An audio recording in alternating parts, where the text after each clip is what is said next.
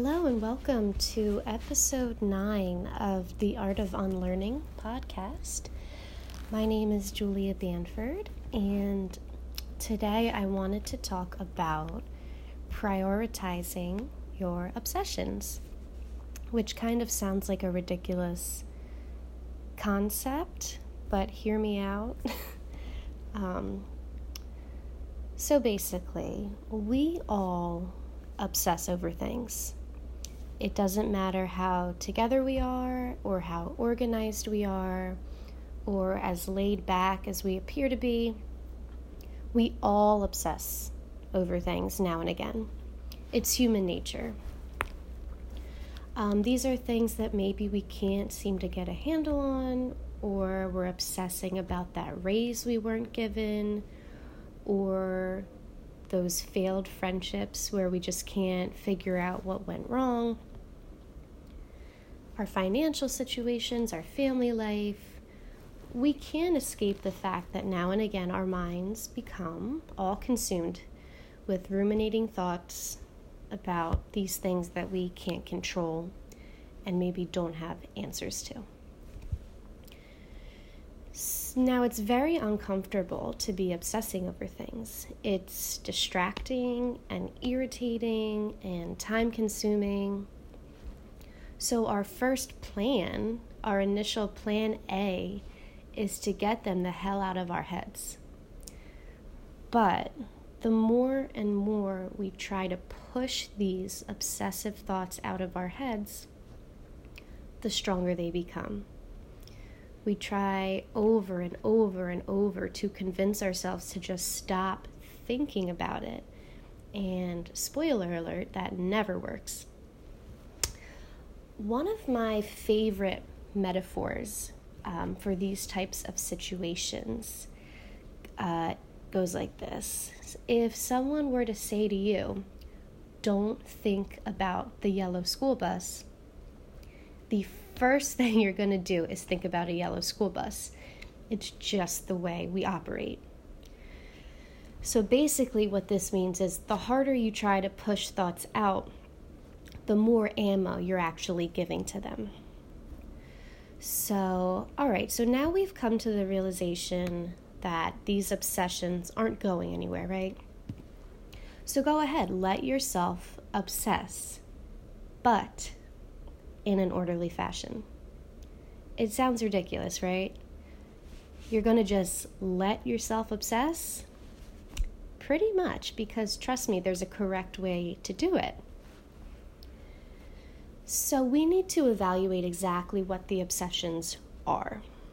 We need to separate them from each other so that we can deal with them on their own a lot of time when we're obsessing and worrying about things, they all kind of overlap and they morph into one big mess of anxiety, which just makes this work all the more difficult.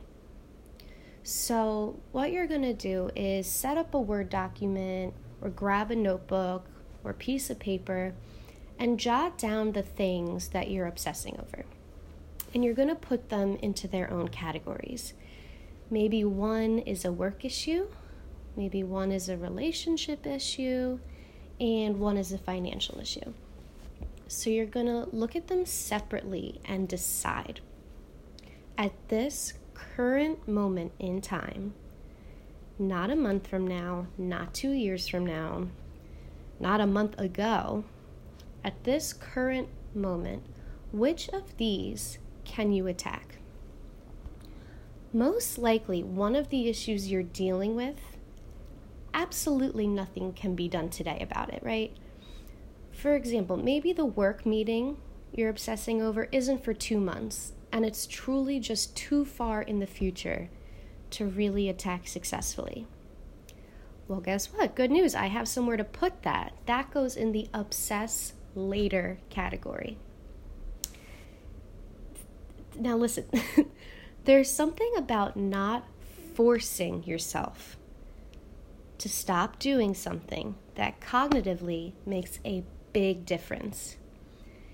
It's basically giving yourself permission, right? So it's telling yourself, listen, obsess all you want, but not yet. And immediately there's a little bit of relief, right? You're not giving up control, so to speak, but you're freeing up your time and your mind at the moment to deal with things that actually require your current attention. Okay, so now there's one less issue to look at, right? And we're going to keep chiseling the list down until maybe there's just one issue that we'll say warrants thinking about today. Well, now your mind is cleared up enough to deal with that issue appropriately. Because we're giving ourselves permission to obsess at a later date about these things. It's a really bizarre thing to think about and to vocalize, to say, go ahead and obsess, but let's do it in an orderly fashion. But truly, it makes all the difference. Like I said with the whole yellow school bus issue, trying to shove things out of our minds does not and will never work. With the technique I just explained, we're still giving ourselves permission to think about things and to worry and obsess, as we all do, but we're using a method that's more beneficial to us and our mental health. All right, so that's what I have for today. Um, if anyone has ideas for podcasts or questions, as always, feel free to email me. My new email is connected to my website, so that's going to be julia at iamsimplyspirited.com. Um, you can find me on Instagram at simplyspirit, all one word. And uh, my website is www.iamsimplyspirited.com. And otherwise, thanks so much for listening and have a good day.